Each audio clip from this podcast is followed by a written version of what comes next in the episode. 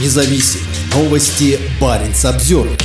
В Норвегии представили амбициозный план электрификации своего севера. Крупные инвестиции в возобновляемую энергетику, новые линии электропередач и сокращение выбросов должны заложить основу для промышленного возрождения Финмарка, самого северного региона страны.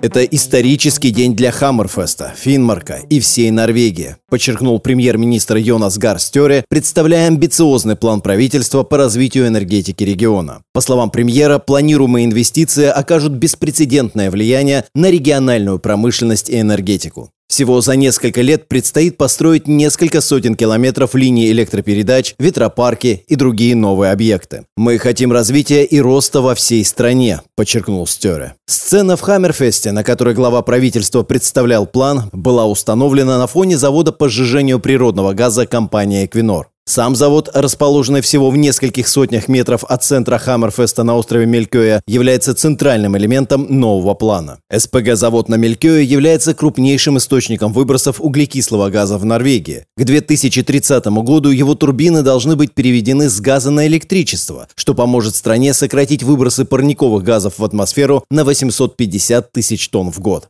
Сокращение составит 90%. По словам Стере, это будет крупнейшая климатическая мера в истории страны, принятая правительством. Государство вложит в реализацию плана не менее 13 миллиардов крон, а сам переход будет осуществляться в сотрудничестве с Equinor и ее проектом Snowit Future. На сцене вместе с премьер-министром также находились министр финансов Трюгве Слаксволд Ведум и министр нефти и энергетики Терье Осланд. Центр представленного министрами грандиозного плана – сократить выбросы и создать в регионе новые промышленные предприятия и рабочие места. Однако по всему Финмарку его встретили со скептицизмом и прямым протестом. По мнению местных политиков, электрификация СПГ-завода на Мелькёе приведет к проблемам в энергоснабжении региона и повышению цен на электроэнергию. Против плана выступает и саамский парламент страны. По словам самских законодателей, планируемое строительство новых линий электропередач и ветряных электростанций окажет негативное воздействие на территории коренных народов. Объявление правительством об электрификации подобным образом совершенно неприемлемо. Это показывает, что правительство игнорирует свое обещание учитывать интересы саамов, а обещанное расширение диалога с саамским парламентом кажется лишь пустыми словами, заявила глава саамского парламента Силья Карине Муотка. Причины сомневаться в некоторых элементах плана есть и у экологов. Экологическая организация «Природа и молодежь» решительно выступает против промышленного развития в первозданной природе. Недавно она стала одним из ключевых участников протестов против проекта строительства ветропарка Фоссен. Против промышленного развития выступает и норвежское отделение организации «Друзья Земли». «Нам не нужно больше энергии», утверждает его глава Трулс Гуловсен.